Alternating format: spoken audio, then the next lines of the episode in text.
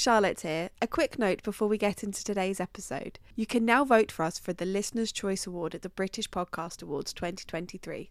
It really helps to promote us, and the simple fact we can even be voted for blows our minds. To vote, visit www.britishpodcastawards.com forward slash voting. Search for Demythifying using our full podcast name. Thank you in advance for your support, and back to today's episode.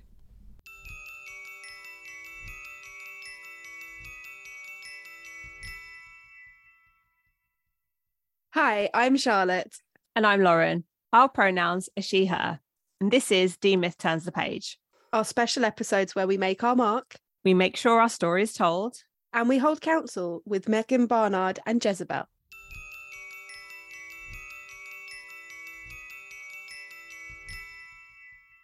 Megan, thank you so much for joining us. Oh, thank you so much for having me. I'm so excited. I'm a big fan of your podcast.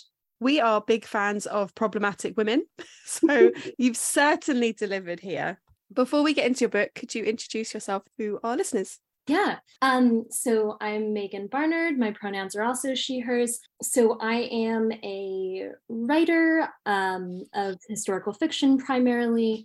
Um, I've worked um, as an editor, as a literary agent, in marketing um, for a long time. I went to school for creative writing, so this has kind of been the path I've been I've been working on um, on getting a book published for a long time. Um, I think since I was about 19, so uh, close to 12 years. Um, and this is uh, Jezebel is my debut novel. What kind of books do you like to read?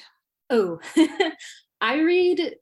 I read so much. I read, I actually, I think I read pretty widely. I read a lot of historical fiction, which makes sense. That's that's really what I write. Um, so writers like Kate Morton, Kate Atkinson, I really love anything kind of ancient historical fiction. So Circe is probably one of my favorite books of all time by Madeline Miller. I mean, like you can I, I read it and then I was like, um, I need to write something similar to this. Yeah, so that was a, a really important book for me. I read a lot of memoir uh, and fantasy.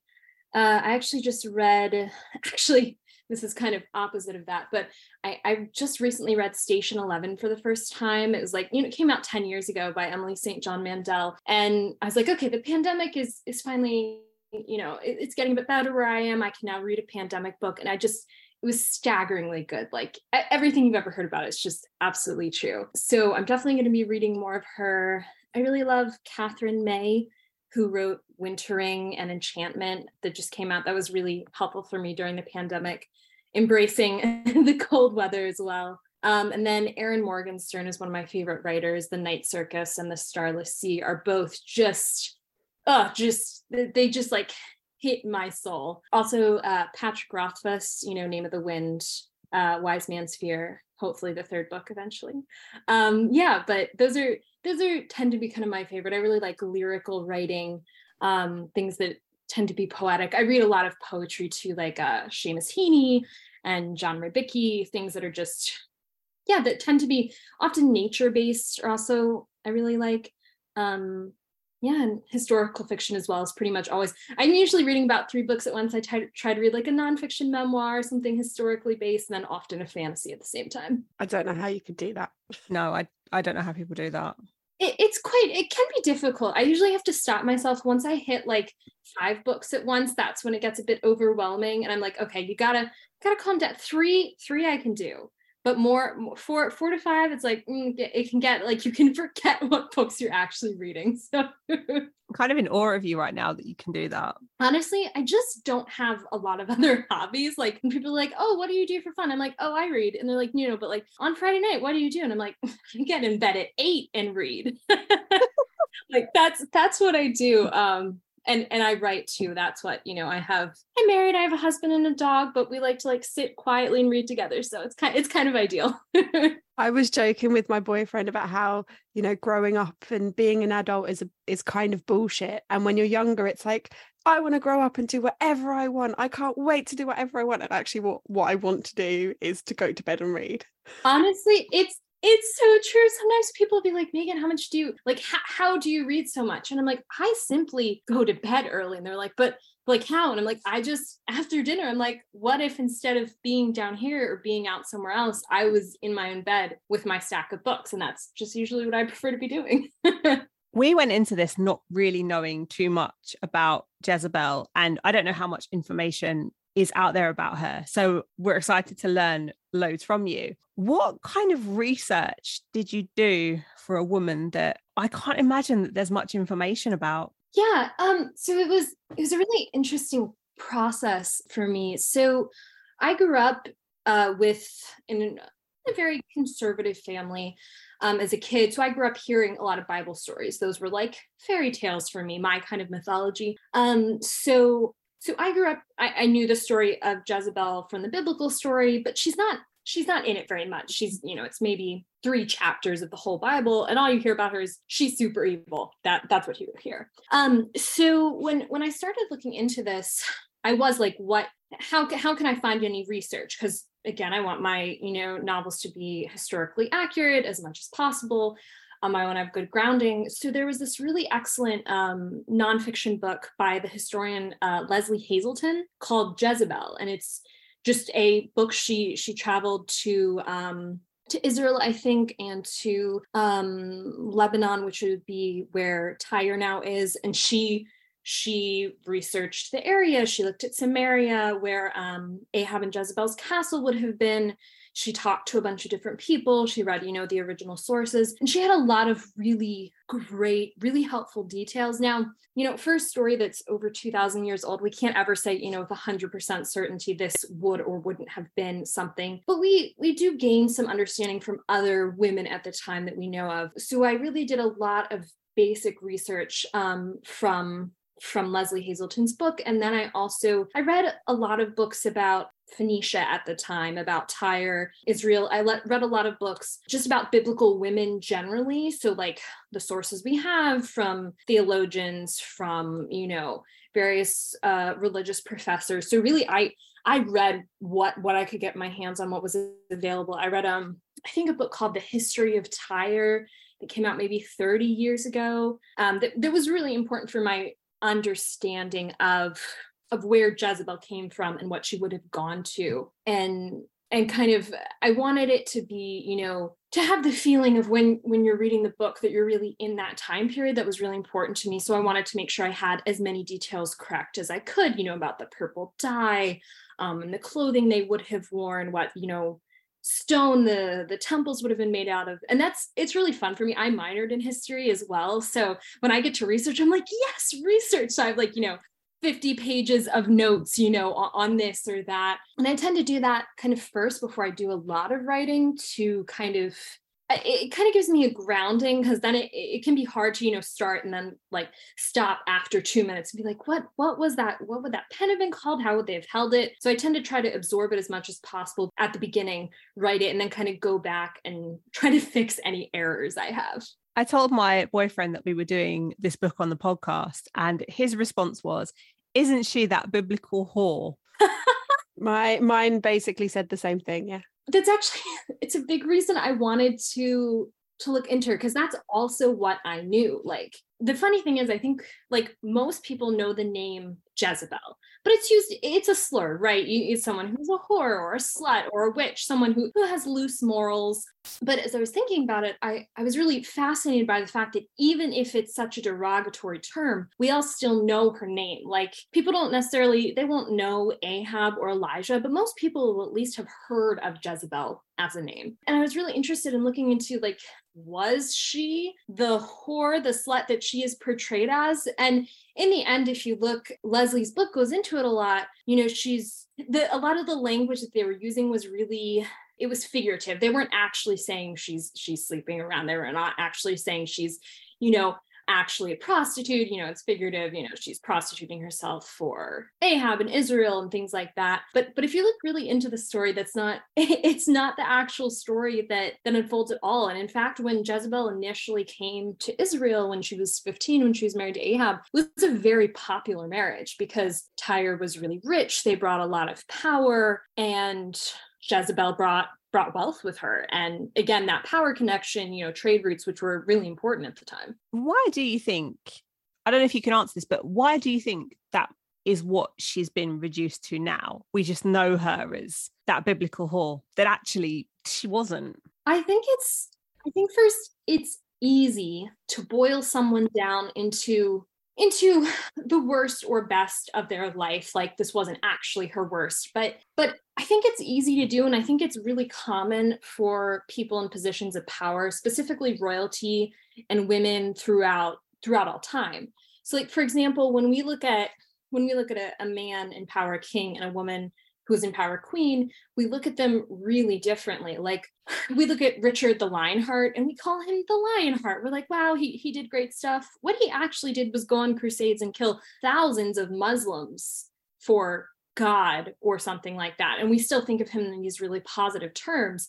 But when we think of Catherine de Medici, for example, the thing a lot of people know her as is like the Serpent Queen. That's, I think it was a show that just came out, and that's the title of it.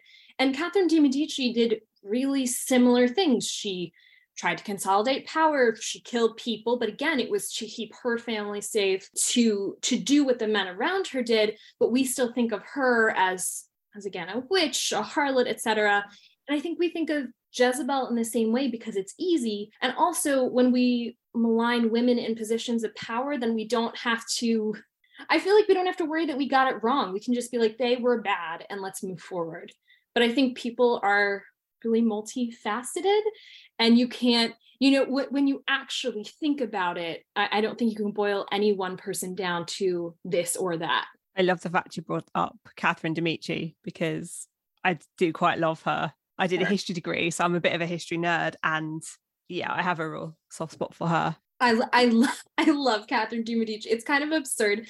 I'll, I'll you know you you play those games like um you know, if, if you had a dinner party with five people, who who would you have? And Catherine de Medici has always been on my list, and people are like, "Oh, why?" And I'm like, "She was very cool and very powerful, and she might have poisoned some people, but we don't know."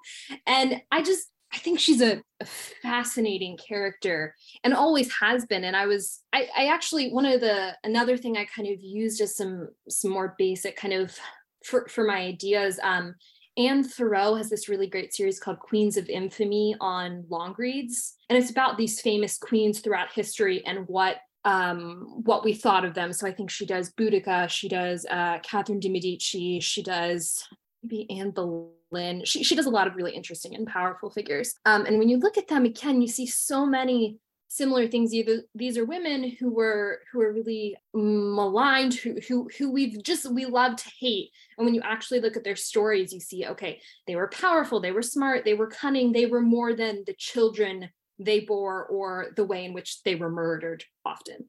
Who was the cover designer? Because they need a raise. This cover is gorgeous. The more i look at it the more i find yeah, so the cover was designed by Jim Tierney, who is an absolutely just stunning artist. When when I first got the cover, I was um I was actually abroad for a work trip and it was it was something like midnight. I, I checked my email one last time because anytime you do anything in the peripherals of publishing, you have to check your email like 60 million times a day. And so I checked it and, and I opened it and it was the first cover I'd seen. I hadn't seen any sketches and i just started crying because it was ex- it, the cover hasn't changed since then. It was so perfect and I, I think it captured the spirit of jezebel so much and the you know the purple on the cover matches the Tyrrhenian purple. Like I, I did send my editor i was like this is kind of what the purple would have looked like. It would be great if we can incorporate that and incorporate gold. And i really wanted it to be bold because jezebel is such a bold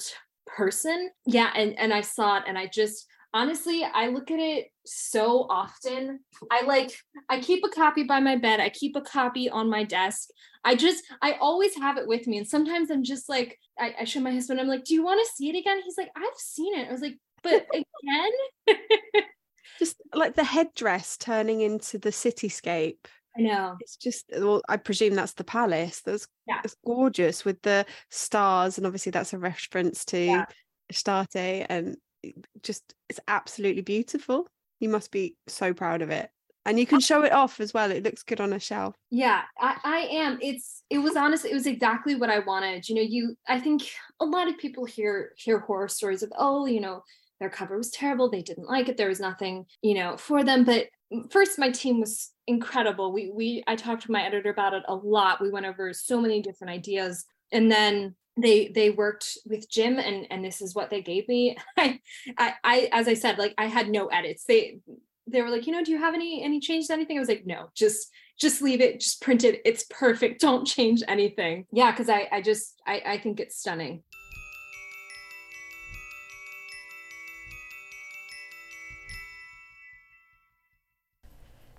Jezebel was born into the world howling. She intends to leave it the same way.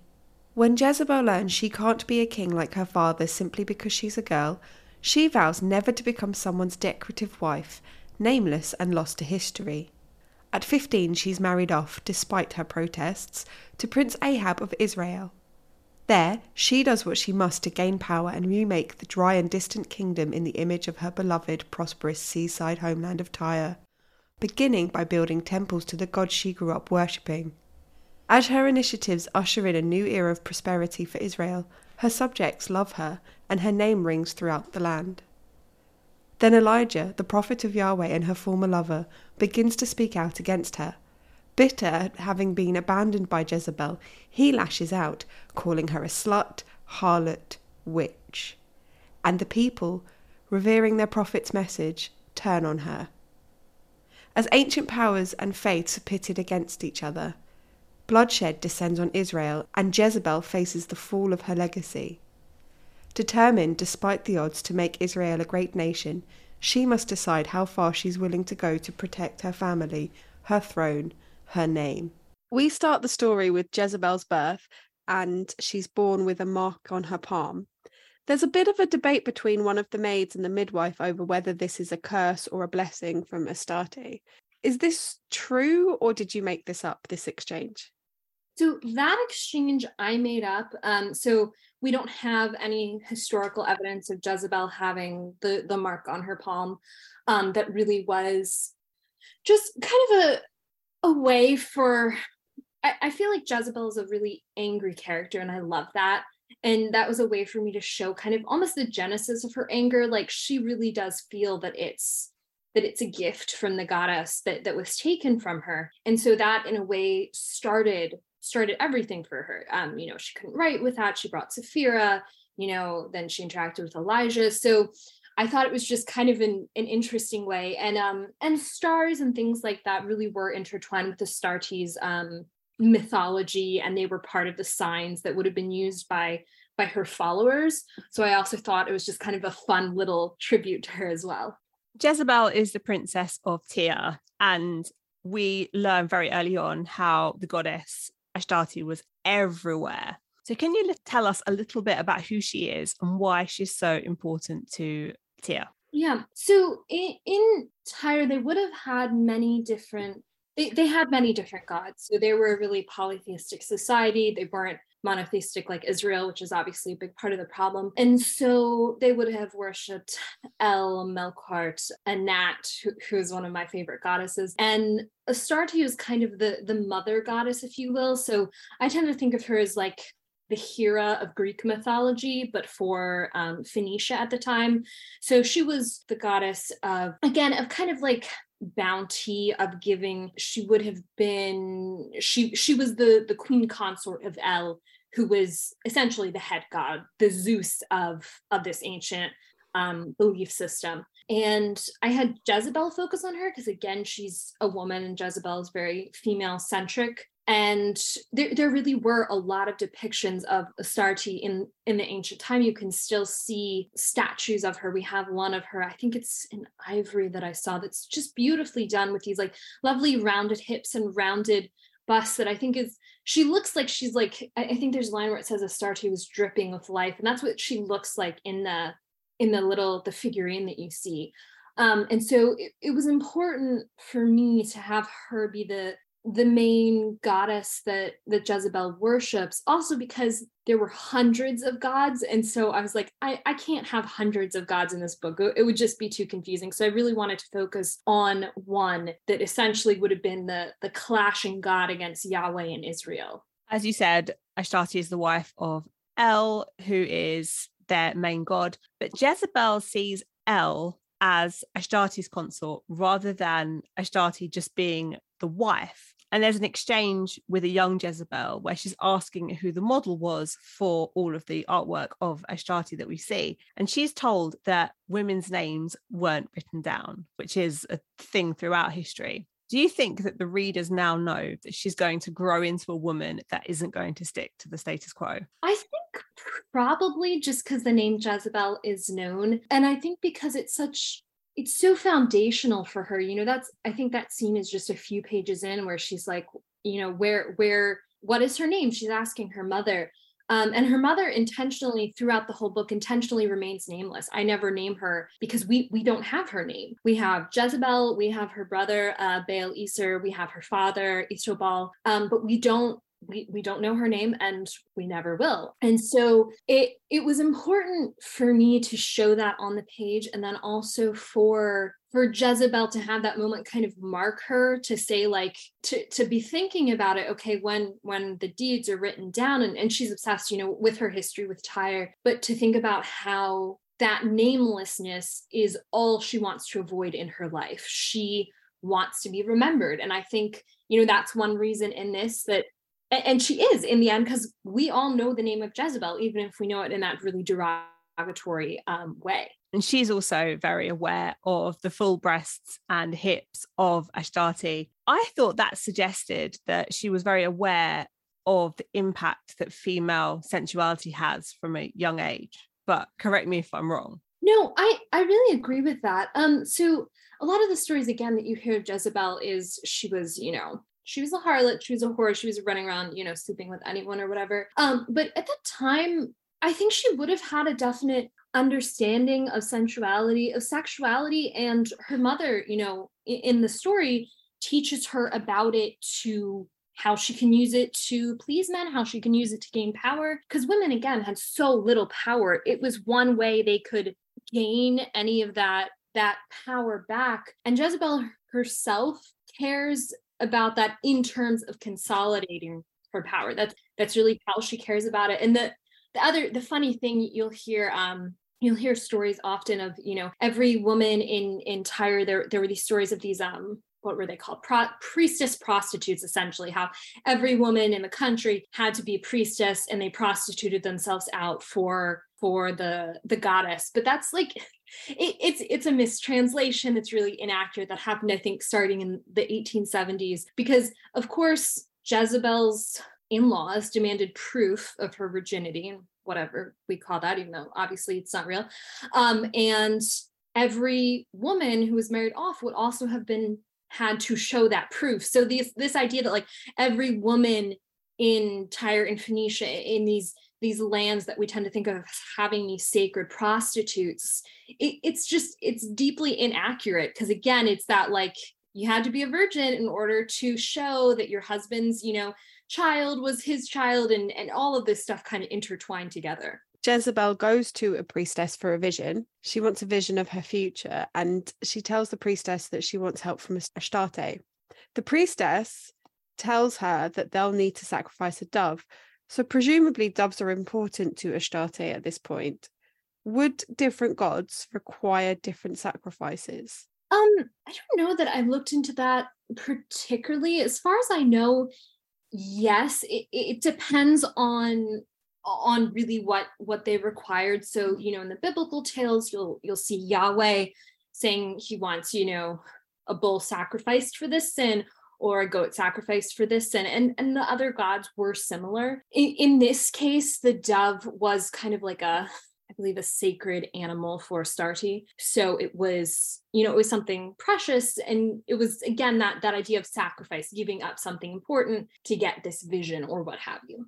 Jezebel's dad tells her there's no better way to truly understand a land than walking through its market.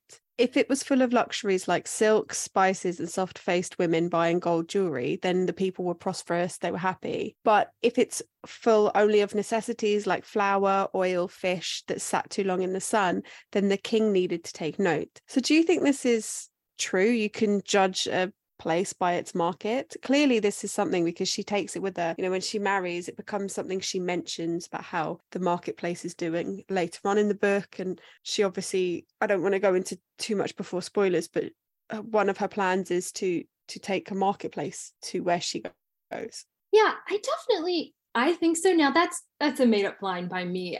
I love markets and I wanted to show them. Um, but I definitely think, especially in that time period, the market and the marketplace were were really important. They were kind of touchstones of every town, every city. Um, and so, you know, th- this idea of having a place with luxuries, because Tyre really was it was a luxurious place. You know, the people in it were wealthy. You know, they they had jewelry, they had silks and spices. Um, they had the the purple sea snails, which, which brought them a great deal of wealth, and they were you know great sailor so at the, uh, they had all these trade routes. So she grew up in this really luxurious place where where it was selling luxury. And then she goes to israel and they they've been you know at war for so many years. And what she's seeing there is is much more poverty. It's essentials. It's nothing extra. Um so i kind of wanted to show how that how that changed over time how that morphed and how she she does see that as the touchstone because her father's advice her father's words are really important to her even even though he can be a bit terrible at you know times. So so i think it's it's also just an important and kind of a fun way to show what's going on in the area what what they were selling what the spices would have been what it what it felt like. Well speaking of her dad he wants to marry her to the prince of israel. She doesn't want to and clearly she doesn't think much of it as a place. What benefit would there have been for her dad and Tyre for marrying her to the prince of somewhere that's less impressive and often at war, as you said. Yeah. So the the thing about the thing that I find funny about Jezebel is she's she's really not the most reliable narrator. So she looks at Israel a certain way, even if it, it it, she definitely would have considered it less than than Phoenicia than Tyre because Tyre was one of the greatest civilizations in the world at the time. So there there would have been i'm sure many different alliances looked at and benefits to it but israel really was gaining power they had a really a really solid army um, and so from what i remember they they wanted the soldiers and they wanted the trade routes because there were a lot of really great trade routes essentially that you got with that connection plus there, there had always been some kind of connection with tyre and israel. Um, there were the the palace i believe in samaria in israel was was crafted with tyrrhenian stone and stonemasons. Um, and again it, it also would have been very advantageous for israel of course because tyre was was very wealthy and well off. There's that point where she makes a comment about being a great honor in the marriage and ahab clocks that she's implying it's honor for them not so much for her. Yeah that was just a kind of fun cheeky little jezebel's she's not she's definitely arrogant. She definitely thinks it is an honor for them. You know at this time it was so the people were very um kind of focused on their country. So where they were from was was everything. So for her you know coming from this place of learning and beauty like T- tyre phoenicia was was the place that created really the alphabet as we know it um and so that that meant that that meant everything to her it was it was again where she wanted to be forever so she does think that it is that they are really coming up and she's really going down. I sort of liked the fact as well that she's not overly impressed by Ahab when she sees him. And the fact that she recognizes him as being quite short, I thought was quite a funny observation. Yeah, I Jezebel, um, from from what I read in uh, Lesley Hazleton's book, would have been quite tall. I think at, at least over five eight, and I thought it was just kind of a funny image to have her kind of towering over this man who's who's very muscular and powerful, but he he wasn't particularly tall. Um, and I just I liked that just just putting it in. I thought it was just kind of a funny way to show also some of Belle's just snobbery. She's just like he is short. It does get mentioned that she's tall. She's obviously taller than an average woman, or at least the women in Israel. So it does get mentioned. So the fact that it gets mentioned about her probably does mean she will notice it about someone else. Yeah, exactly.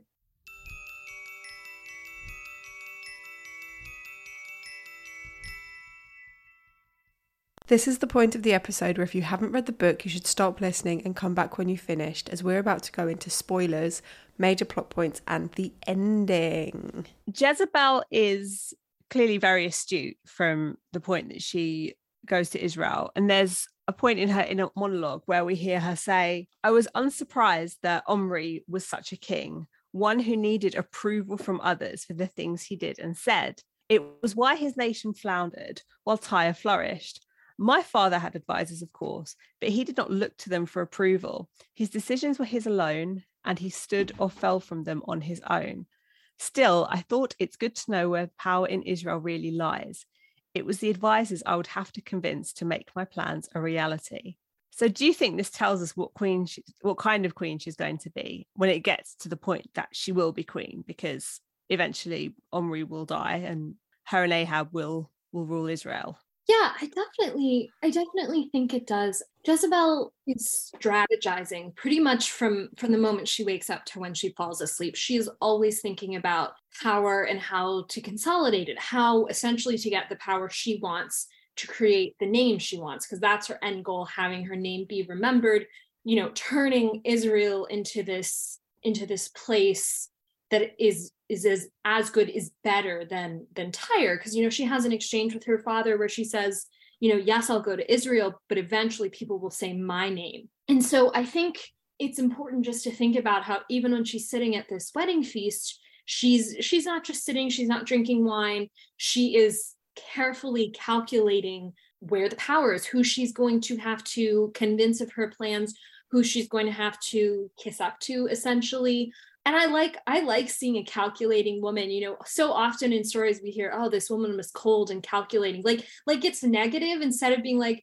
she's interesting she's using you know strategic planning because because if a man does it we're like wow he's strategic and if a woman does it we're like she's calculating what like what other motives does she have? Um so i wanted to just show that very clearly on the page that like she does have motives and it's to to have her name be remembered it's to you know keep her family safe it, it's it's multifaceted but but she's not just sitting back and letting things happen it's like that Taylor Swift song, The Man, where she says, All of these things that I do, if I was a man, you wouldn't be saying negative things. Exactly. Yeah. And that's I, I think you see that time and time again, especially as I said earlier in in historical stories. You we, we praise men for for the things they do, even if they're horrifying now, and then we you know we we see women do it and we think of them really negatively. Let's talk about sex because I'm a woman who likes to gossip about sex. when we look back in history, we're giving an, given an image of, like, to use the sort of rabbit quotes, a good woman. And these are the kind of women that get married and they have families and they're pretty unknowledgeable about sex. It feels like it's something that happens to them. And there's a point in Jezebel's inner monologue where she says, Women in Tyre had more knowledge of sex before marriage. I wondered sometimes if all that came might have been avoided if I had trembled. It's what if what they wanted for me was to be like their women, to be afraid in the dark. And it kind of gives me that image of Daenerys Targaryen in Game of Thrones, where she's just totally unprepared for having sex with her husband for the first time. And you've got Jezebel, who's just so much more aware of the power that she can have sexually because of where she's come from and that education that she would have been given by her mum. Do you think that she's kind of right though? I think, yeah, I, I think absolutely she is. You know, I think you see that women for for so much of history in so many situations have been taught nothing about sex or they've been taught to like lie back and think of england you know like that's that's what what a good woman is supposed to do and certainly she's not supposed to take any kind of pleasure in it for so long and so it, it was important for me also to have you know jezebel and her mother don't don't really get on too well. She's not on the page much but it was important for me to have her mother say like this is what i can show you and this is how you can you can learn these things. And you know there would have been different different uh sexual mores and like yes do this and yes don't do that at, at this time. And again they would have been asked for proof of jezebel's uh, virginity. Um but but but it was important for me that jezebel didn't go into it and, and wasn't wasn't like this image of this like shy you know virgin for the first time that that she understood what was happening and that she was also using it you know the the king was using it. They they needed an heir but she also needed an heir mm-hmm. very much. And, and she understood that this was how to get it. And again that you know using whatever you know the the things her mother taught her could also give her more power over over ahab and over you know the country. I did enjoy when she thought to herself well if i wanted you to want me you would. I also i really enjoyed that. That's again just a little bit of belle's like arrogance. Like like look I I I know what I'm doing and I am going to, you know, make this uncomfortable for you if if I want to. Um I just I, I thought that was really fun. Boys get taught things by their dad about how to be a king and how to rule a country and do like manly things. So it's kind of nice that the her mom could actually impart some valuable information and it's something that Jezebel could use tactically yeah yeah and that's really you know again we, when we hear these stories of jezebel often they're mixed up with some kind of with sexuality in some way. You, you think of her as you know a whore or a slut or, or what have you. And and i wanted to kind of play with that a little bit too to not have her you know ha- have no knowledge of it to really to have her understand it at the time for what it was. Because sex in this time certainly with ahab at least initially it wasn't loving. It was it was for reproduction. It, it was for a son. Maybe you know it was pleasurable for him but probably wouldn't have been for her. And so i wanted her to to have that knowledge and to twist it a little bit essentially. I do sometimes wonder how pleasurable it is for the man in this situation because obviously he has to get to a certain point but so much is expected of you. And it's like you get married right now make a baby come on. Yeah. Make a baby make a baby yeah. make a baby we're all waiting. I think it would have been horrible frankly for for everyone involved particularly if you look at um i think it was the the french court one of the louis i can't remember um who, who married marie antoinette and they literally had people around the bed as they were like consummating their marriage like watching and it just sounds just absolutely horrifying and of course no baby came out of that because like how could it? And it it's been such a like a weird thing especially for royalty because that's that that's all you want. Okay you have to have an heir so that your bloodline or whatever can continue another thing that I enjoyed was some of the conversations about religion between Jezebel and Elijah. Elijah was Ahab's scribe and cousin. She tells him that Tyre was made from a star, and he dismisses dismisses this. He he dismisses that cities don't come from stars. And she retorts, Well, shepherds don't kill giants. And I did like that between them, you know, he says that Yahweh told him that David killed Goliath, and she retorts, Well, Astarte told us about Tyre. And it was just, it, it was something I enjoyed because they're so, they both believe so wholeheartedly in their God or gods that they, they can't see the other one, but it, they're so similar. Yeah, I think it's really interesting when you look at, you know, religious beliefs um, throughout throughout the years. Most people, you know, for for a long time have had some kind of religious belief in in a god or something like that. And in most religions, it's like this is the way. This is like the only way. And and i think it's interesting you hear in many you know myths and stories in ancient texts like okay th- this is what happened. And i think often you grew up believing that and then someone else says well this is what my god or or my history says happened. You're like wait how can, can these both be true? You know what what is this? And i i think it's you know i i think it's a, a way to look at it just just differently to understand that like everyone has a perspective different from our own. And everyone has a different point where they might start questioning.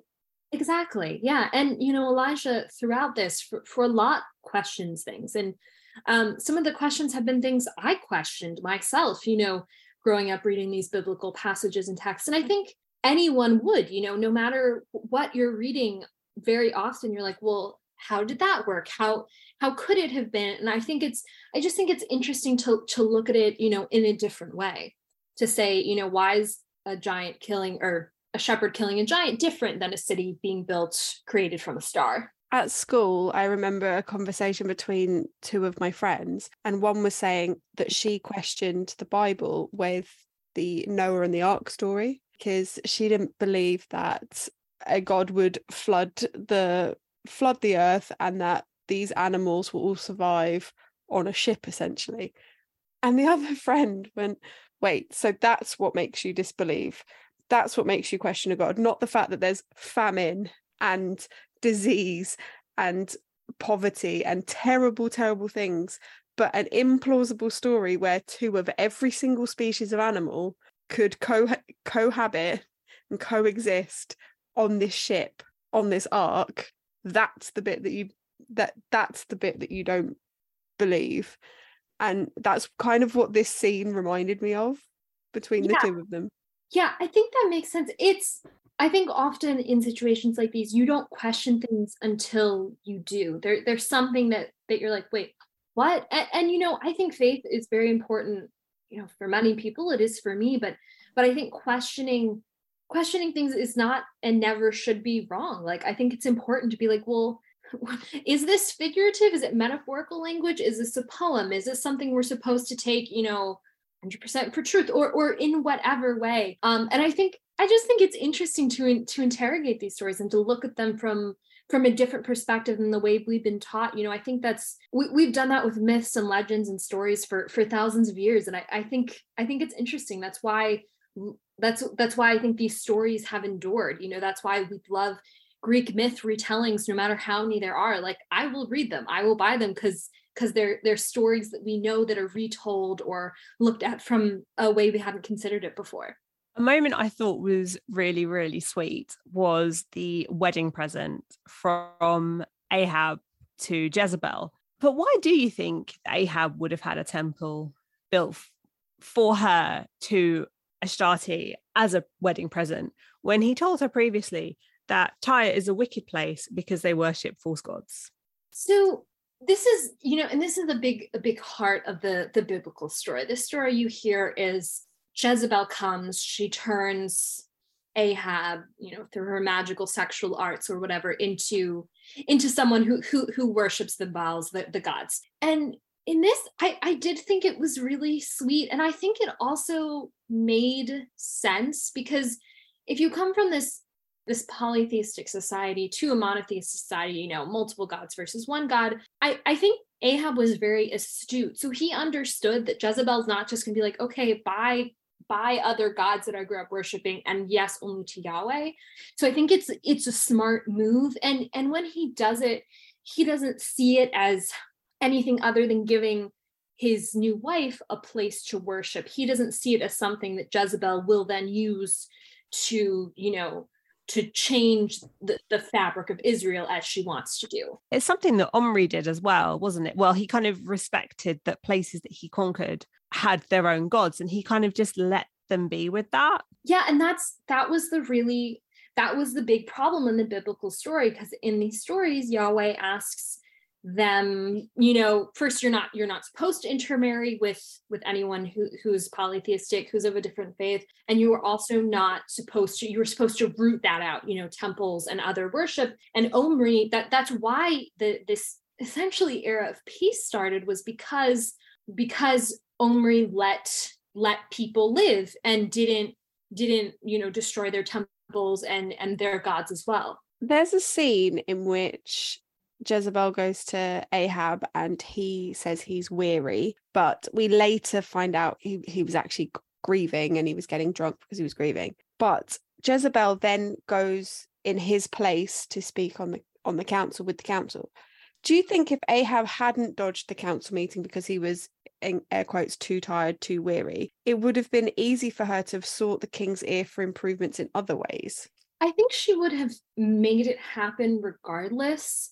Yeah i i don't that that really was just kind of an opportunity she took. Initially she was going to try to work through ahab but then when he's he's just kind of like i'm tired i'm not i'm not doing this she really she took advantage of that and she used you know her her feminine wiles. She smiled sweetly at the king. She was like but but wouldn't this be nice? Just like a little gentle, like it wouldn't cause any harm. And and again, Jezebel doesn't think it will cause harm to to have her temples and her gods in the land. She's not, you know, she she doesn't have the same restrictions that that the Israelites were called to. She she's like I she respected all gods. She wouldn't have, she respected initially, she would have respected Yahweh as much as she would have respected any other god. And the thing is, she expected the same, the same essentially, which in a monotheistic society, she she didn't get. I have a question about that further on, but apart from building temples,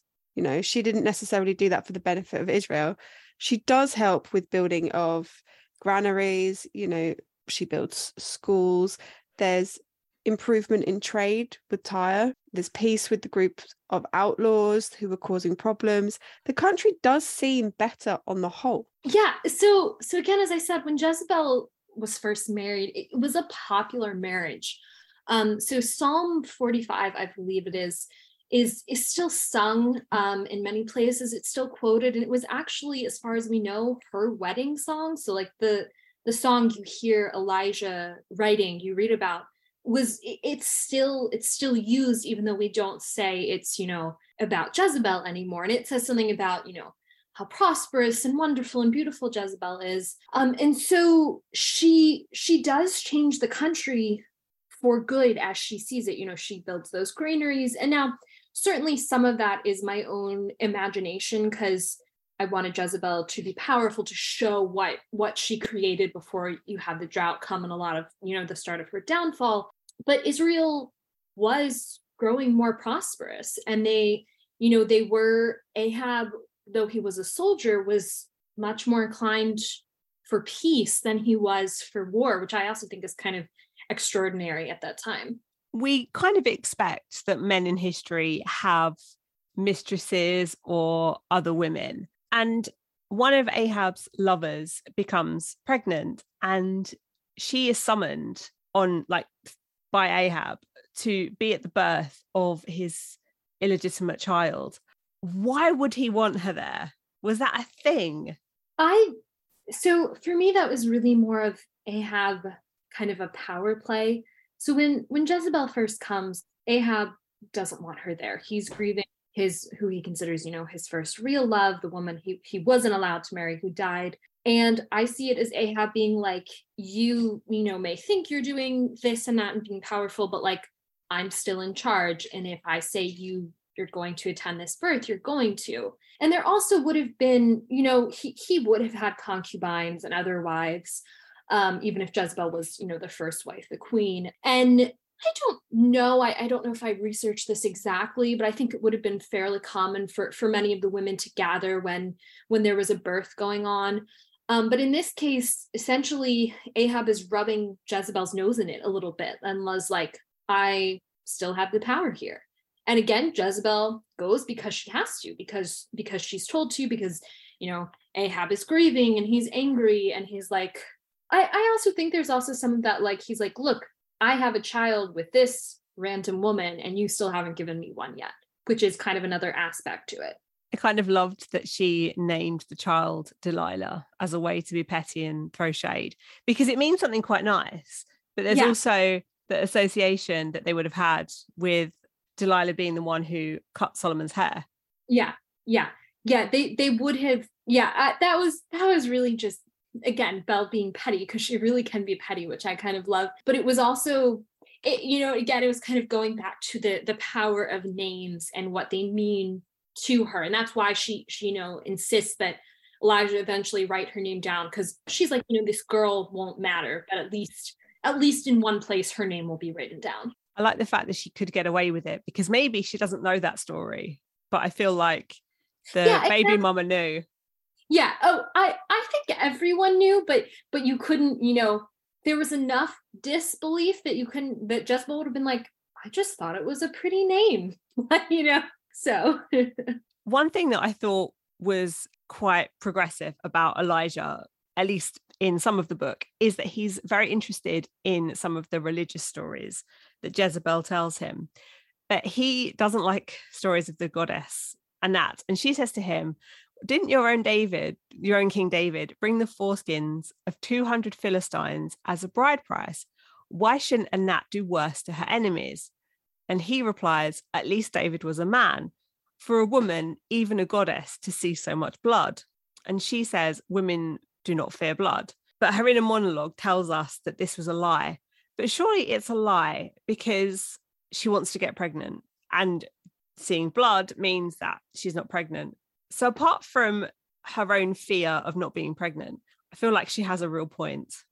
Yeah, that, you know, it was kind of, I, I think often you'll see women, especially, you know, in in historical eras being treated as a, if they're very delicate and like you know kind of that that idea of like a victorian woman she sees the sight of blood and she'll faint but like women get periods every month and bleed every single month. So so i i don't i think the idea of like women being being afraid of it is not it, it is just inaccurate. Now sure some some people everyone sometimes don't like the sight of blood they don't like to bleed but this this idea that you know that, that it was only the men who could who could be these great warriors who could who could kill and you know have blood running down their hands and, and the women would faint at it it's just it's it's laughable to Jezebel um, because again she grew up with these stories of Anat who was this very fearsome warrior and you know had a, a belt of genitals that she wore uh, uh, into battle and she's she she's a very cool goddess if you have the chance to look up some stories of her she's she's very interesting I would love to see that belt. Like I, I, I can't quite picture how it would look, but I'm curious. Yeah. I also can't quite picture it, but but I also would like to see it. it gets smaller as it gets colder as well. Was Jezebel upset with Sapphira reading the scrolls about Israel because it seemed like a betrayal or her forgetting about Tyre? you know, she's establishing a new life in Israel, and Jezebel isn't really settling in the same way. You know, she's not settling in in the way that she would like, but Sapphira is very much of the opinion of, well, we're here now, this is our life. You know, I thought it was a very simple, sensible thing to to do. You've you've moved to this new place, you you don't know much about it, so read the scrolls for the history. You know, even if you don't like the place, knowledge is power, isn't it? Yeah, I I completely agree with that. I think Sapphira is very practical. She's again, as you say, she's like, we're here, we we need to know what's happening. And I think Belle normally would agree with that, but because she's still grieving for Tyre, which which in many ways is her true love, like what she wants to do is go home, but what she wants to do is go home and rule it. So I think that she she sees it as a betrayal of of this place that they both loved, even though she spent so much of her own time as a child reading about Tyre's history. But for a very long time, she still she's bitter toward Israel and and and she she hates it and she hates being there and she only sees the negatives of it, which which I think definitely changes time goes on. But initially she just she didn't even want to hear anything good about it essentially. Since we're in spoilers, we can talk about this. So Elijah and Jezebel have a relationship, and he asks her to leave with him, uh, which she won't, and he disappears. But just prior to him disappearing, he starts to have dreams about Yahweh talking to him. When he eventually comes back, the influence of Jezebel's gods has have grown. And we know that he's been sowing seeds against it from wherever he's been. And when he comes back, he says, There will be no rain. As the Lord, the God of Israel, lives, whom I serve, there will be neither dew nor rain in this land except at my word. And this sort of made me think of when Tanith tells Jezebel that Yahweh is a very jealous God. But do you think at first to Jezebel, this thing that Elijah says about the rain wouldn't have seemed like a big deal till maybe three years later and there's still no rain? Yeah. So I think Jezebel and Elijah look at their gods very differently. So in the you know, it what you just read out was like it's a literal biblical passage that I just essentially wrote there.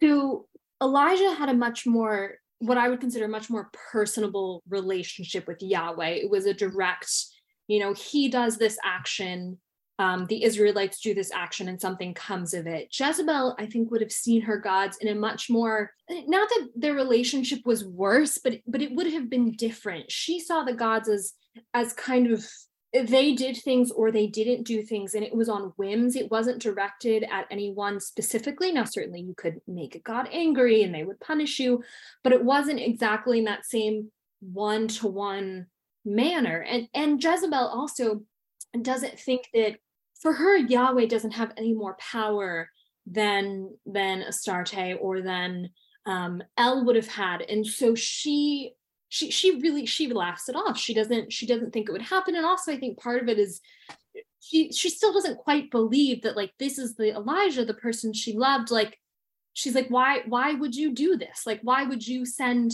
a drought? It, it does it doesn't make sense to her for a long time. And i think she's also she's just like i like i will cause it to rain just by the power of you know my mind. And and it doesn't. And then at the end obviously she's like uh what's happening was there actually a drought around that time? I don't remember. I I can't quite remember um that. I I think so from from the book, but I, I can't say specifically. I did I did stick to kind of the the biblical timeline fairly strictly in terms of big events that happened because I still wanted it to feel familiar in whatever way. And I also like this this idea of like a big grand kind of miracle or, you know, standoff essentially. After three years of rain, we come to the sacrifice off. Elijah summons them to Mount Carmel and he tells Jezebel that her priestesses should make a sacrifice to their gods and then call on them to light the sacrifice. So the priestesses they dance and they end up cutting themselves, but still the sacrifice doesn't set on fire. Elijah then drenches the sacrifice with water and he calls on Yahweh, who does light the sacrifice on fire. And it, it's such a big moment in in the story. But do you think that Elijah knew what would have happened afterwards, where there's that kind of mob mentality with the mass slaughter of the priestesses, including Minta, who has been like adopted almost by Jezebel? I don't think Elijah went into it knowing that would happen. I definitely think at various points, I think I think you say, you know, he's he's in the grip of his God. And and I think it's more like that. It's almost like a like this this bloodlust, like a battle fury kind of comes over him because again for him he does see these priests as as an abomination you know against yahweh against the place you know like against israel. And so i don't think he goes up with with the expectation of killing these priests at least not in my story. But definitely it it does happen. And that's why i think it's kind of interesting that then he kind of looks down and says you know what have i done? And i think people throughout history have done that listening to their gods or whatever beliefs they have and then saying like but what actually what what did i do and, and how does this actually affect the people around me Elijah goes to Ahab and Jezebel, and Ahab dons ashes and sackclothes and ends up fasting, which is something that we see in the Bible. To quote the book, Elijah says, So says Yahweh, because Ahab humbled himself, I will not bring this promised disaster in his day, but I will bring it on his house in the days of his son.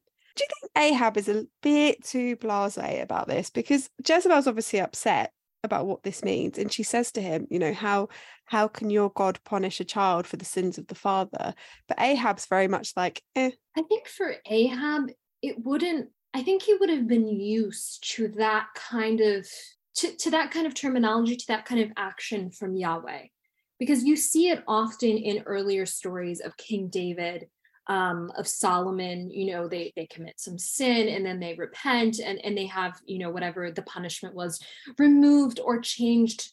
And I also think Ahab literally was thinking of he's like this isn't going to happen to me and I also don't think he thinks it's going to happen to his children or his grandchildren. He sees it as okay, maybe 200 years in the future we'll lose the throne.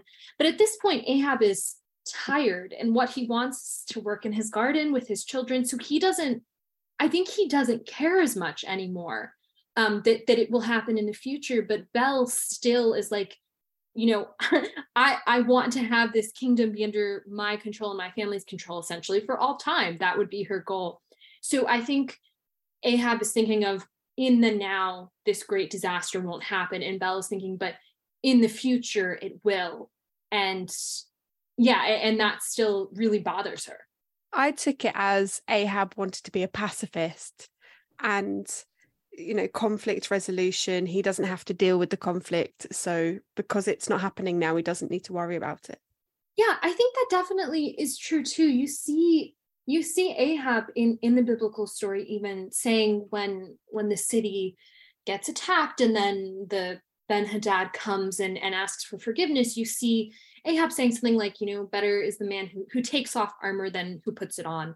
Um, and I think that's I think it's kind of fascinating because because Ahab was known as a warrior, but then he's saying essentially like let's not fight in a time where fighting and war was such a, a huge part of every society. Um, so I think Ahab actually has quite a quite a lovely and a beautiful perspective. Jezebel just doesn't like it. so their son, their youngest son, Joram, has a childhood friend Jebu, Jehu. Jehu. Jehu. It's a childhood friend called Jehu who gives her kind of weird vibes. Do you think that she ever could have predicted what was going to happen? I don't think she could have because Jezebel is always very sure of herself. Really, until the end, Jezebel thinks she can keep and consolidate power in in whatever way that happens. You know, she she really thinks she and then her sons will maintain control. And it's not until really the very last moments that that she realizes that things are are slipping away. And plus you know jezebel has this feeling that jehu she doesn't like him. But again bella's not the most reliable narrator. And maybe he maybe he was just a normal child doing normal child things. He creeps me out a little bit but you know i, I think it would have been different for for maybe other people who, who were around her. Um but yeah i don't think jezebel would ever have foreseen it because she always believed so firmly in herself essentially. There's a bit of an odd exchange with joram and jehu when they're adults and jehu tells her that beryl has replaced Elijah as Yahweh's prophet and he deserves her respect and that he's on the verge of hitting her, you know, he's on the verge of hitting her over her, dismissing him as nothing. So Ber- she's like, no, he's not, he's not a prophet. Elijah wasn't a prophet. Beryl's not a prophet. And Jehu's very much like, no, no, he is. And he gets quite very um what's the word very defensive and and Joram has to kind of talk him down. Yeah, it's possible at that point Jezebel should have paid. I mean, I think she should have paid more attention to Jehu um, and what's going on. But I think there's also, I think Jezebel was really blinded by love for Joram. You know, he was really her favorite child. She loved him like she didn't love her other children in the same way. Um, and so while while there is that exchange, I also wanted, I think I wanted you to feel the heaviness of this at this point. Jezebel has been fighting this fight, you know, for 30 years essentially. And I think she's also a little bit tired of it, of, of everything that's happened. And again, you know, Ahab dies, and then her oldest son dies, and then Jehu, or I'm sorry, Joram becomes king, and she still doesn't have the power and the control. And yeah I, I i think that's that's very hard for her. And also she doesn't really think it's worth it to fight to fight jehu. I think she's just like it's not it's not worth my time essentially at this point. But do you think that when joram diffuses the situation she's thinking it's more jehu trying to push boundaries rather than this whole other thing that's going on? Yeah i think so definitely. I don't think jezebel sees any any uprising, any whispers of it. Because if she had, she would have put it down. Um, but I don't. I, I think she sees it still really as um, her family is in control, and maybe she sees it more as like she, you know, she kind of had this battle with Enoch, who was one of Omri's and then one of Ahab's advisors. And they kind of, you know, battled on and off. They fight about various things, but he never tried to take the throne. And I think she sees Jehu in the same way, kind of in a like a bratty advisor, someone I don't like, someone I'll fight against, but not someone who's actually a threat. Almost at the end of the book, she like I think a couple of pages from the end, she gets herself ready to meet Jehu. And sort of her, again, her inner monologue. I dressed and adorned myself. I braided my long hair and twisted it through with jewels that would catch the late afternoon light. I put on my best purple robes, wound a gold necklace around my throat, and put bangles on my wrists and ankles. I filled my fingers with rings and then began on my face. I carefully whitened it, erasing the years so that I was as fresh faced as the girl I had been 30 years before. I outlined my, my eyes in kohl, and then slowly, carefully, I painted my lips a deep red, lining them as if with blood one last time. From what you know about her, why do you think that she chose to do this? Because I felt like she's almost suiting herself up for battle, like this is her armor.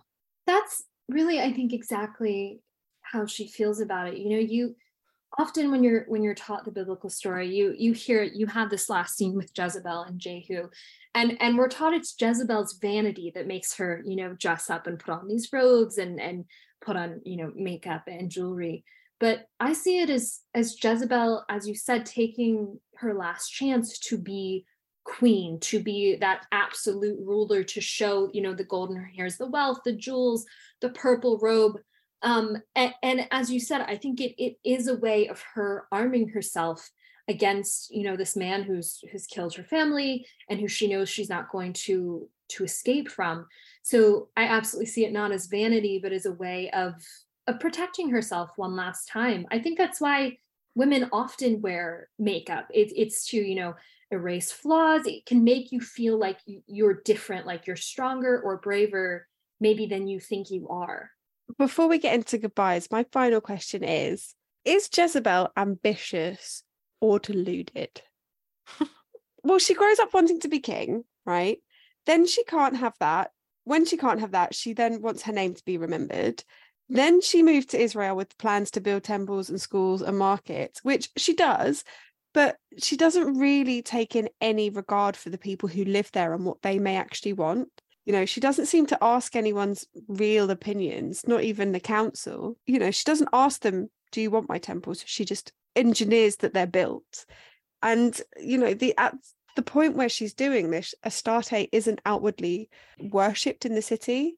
So where I don't know. Is she deluded or is she ambitious? Because part of it is like this is really cool. She's she's thinking ahead. She's she wants a prosperous country. But in other aspects, it's like actually, if other people did that, if other people went into a, a city, a town, a country and just did what they wanted, other people wouldn't be happy. But when she hears grumbling, she's surprised. I think that's probably up for each reader to decide as they're reading it. Because I, I think once a book is out in the world, it's not like my book is the version I read when I read it, but I, I think books are, are what readers make of them. I think she's I think she's both. I think she's so ambitious and she believes in herself so much that it, it does lead to to probably some delusions of grandeur. Um, and I think I think she does the same things that kings at that time did. They went into places and they put their mark on them in, in, however way and they didn't care what you know what the townspeople thought they didn't care what the peasants or the servants or the slaves thought. They cared about having um, the power the wealth the adulation and i think bell is the same way. So when we look at it i think from a, a modern perspective certainly we would be like you can't just go in and be like buy religion buy buy all of these things and and and do what you want. But Belle really and, and Bell really did see it as a way of making Israel better. In the end, she really, I think, for me, did care about Israel, did care about the people there. She wanted it to be like the place she grew up, to be like Tyre. And part of that was for their own well-being, and part of it was because she wants her name to be remembered, because she wants to be remembered as someone who did great things forever. And that is, I think, I, I think it's all mixed up in that in in that you know in ambition and delusion sometimes i think you have to be a little deluded to be super super ambitious. Because i think it's hard to you know for to be 10 years old and be like i'm going to be president without having some kind of deluded sense of, of your own worth and you know your, your own abilities.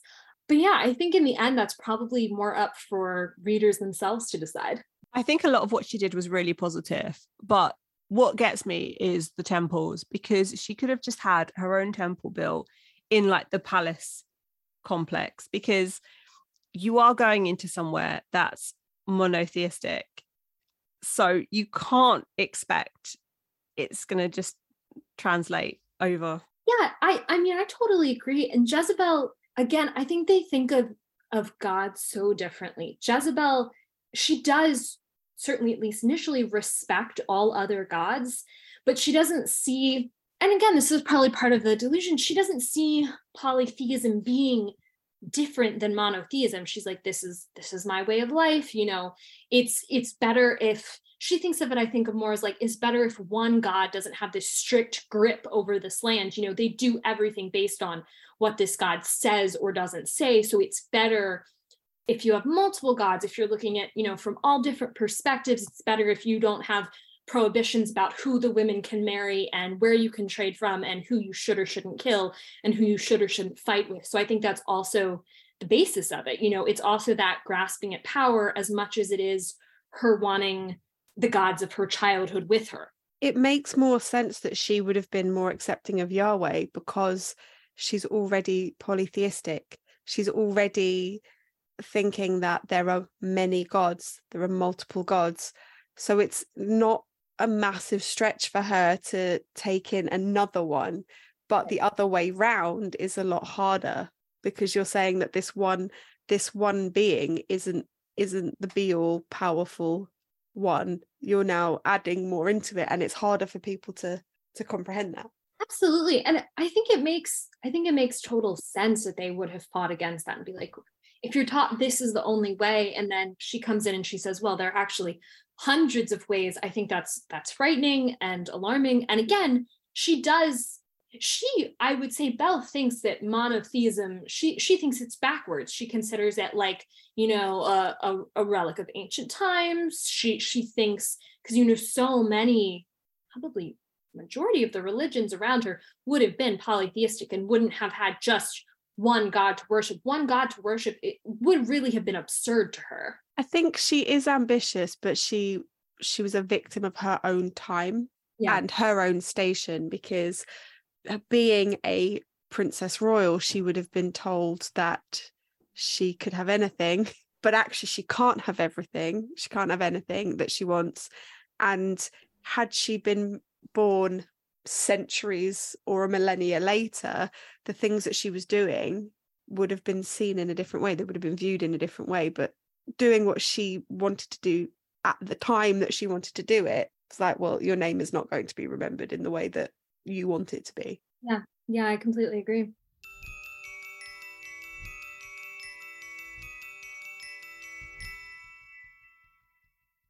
Thank you so much for coming to chat to us. We really enjoyed your book. It's brilliant.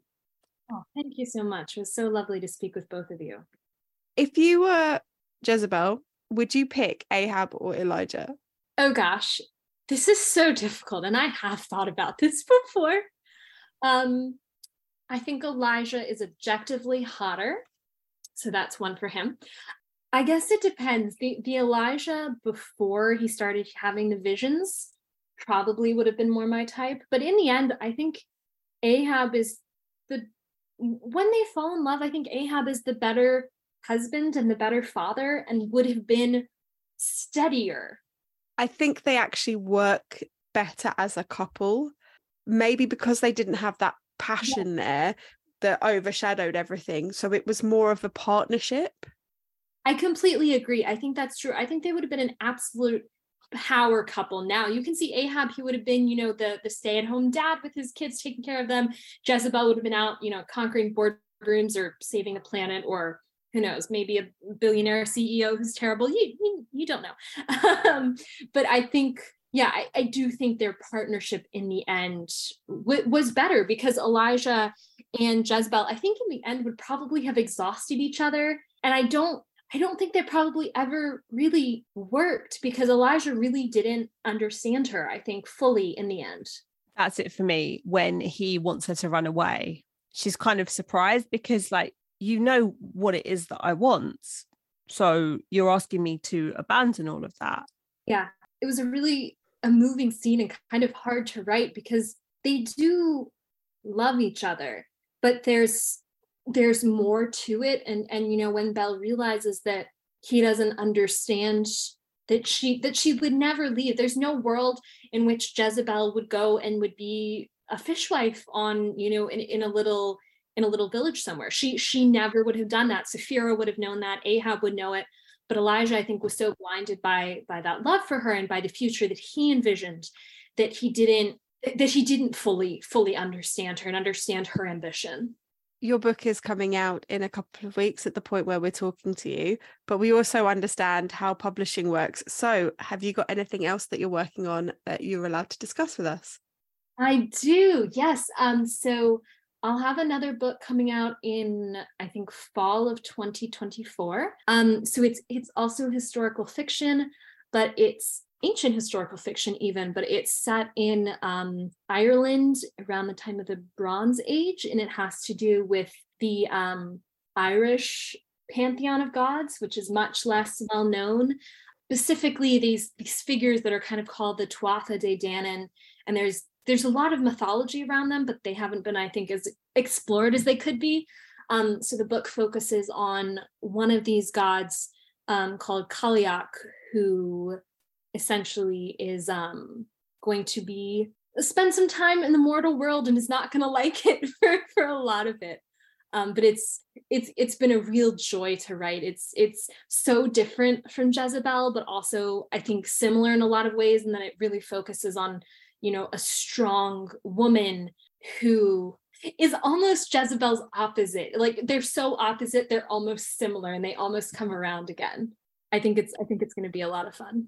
How did you pronounce that Irish word again? Because okay, so I pronounce it Cailleach. No, the the other one, the one before. Oh, de Danann. So yeah. it's spelled um, I think it's T U A T H A, and then it's D E, and then it's D A N N A, I believe. It essentially means the people of Danu, who who is kind of this overarching mother goddess. Um, there's very very little known about her. Who would have been similar to a Hera or Astarte um, you, you'll see you see a lot of stories of them. Sometimes the Tuatha De Danann are seen more as superhuman superheroes. You'll you'll see them in some like fantasy romances, some fun things like that. But they were also would have been part of of very ancient um, Celtic mythology and Irish mythology before Christianity kind of colonized Ireland. So this is pre-Christianity um, more in the times of when there were druids who were not just sacrificing people by the way they were very cool and learned people um, and kind of goes into that whole that whole timeline and, and what it would have been like even when ireland was um in in this time anyway ireland was still very wooded because it, it was just before people started cutting down the trees and, and, stuff. And now you know Ireland as we know it now, which has very few trees. Um, but it's it, it, was a really it was really fun to write. And Cailleach, I think, is a a really fascinating character to to learn more about. There's an old joke over here in England that the Irish just picked some Scrabble letters and threw them on a board and made their names. I can, yeah, I I definitely have some um some there, there's some Gaelic words in, in, the book, and I know I know my audiobook uh, narrator is going to be like, well, how do you pronounce this? Going to be like, I have no idea. Let us find an actual Gaelic speaker so I don't destroy this lovely language. I'm impressed with you saying that phrase as it is. I'm not even going to attempt to repeat it because it sounds, I, I, I would butcher it. I, I was very careful. I like marked down a couple and I was like, I'm going to pronounce these right. My, I'm, you know, I, am American, but my my great grandmother came over from from Ireland in um, the 1920s, and so I was like, at least for her sake, I don't want like my ancestors, my very ancient ancestors, to be like weeping. So I'll do my best. where can people find you and follow you online for book updates? Okay, so I have I have an Instagram um, at Megan W Barnard, uh, B A R N A R D, and then I have a Substack newsletter that goes out weekly called Ordinary Extraordinary based on About Time, which is an excellent movie and everyone should see it. Um, and then I also have a TikTok that is under, let me check because I don't remember. Okay, a TikTok that's at Megan W. Barnard, where I post about writing. I post writing tips. Um, I post querying tips because I used to be a literary agent and I know how very, very hard publishing is.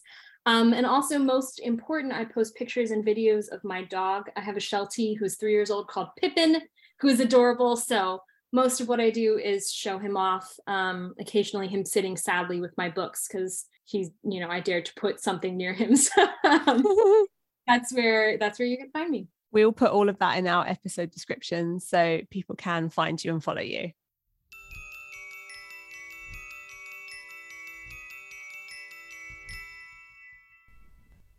Thanks for hanging out with us today. And again, special thanks to Megan.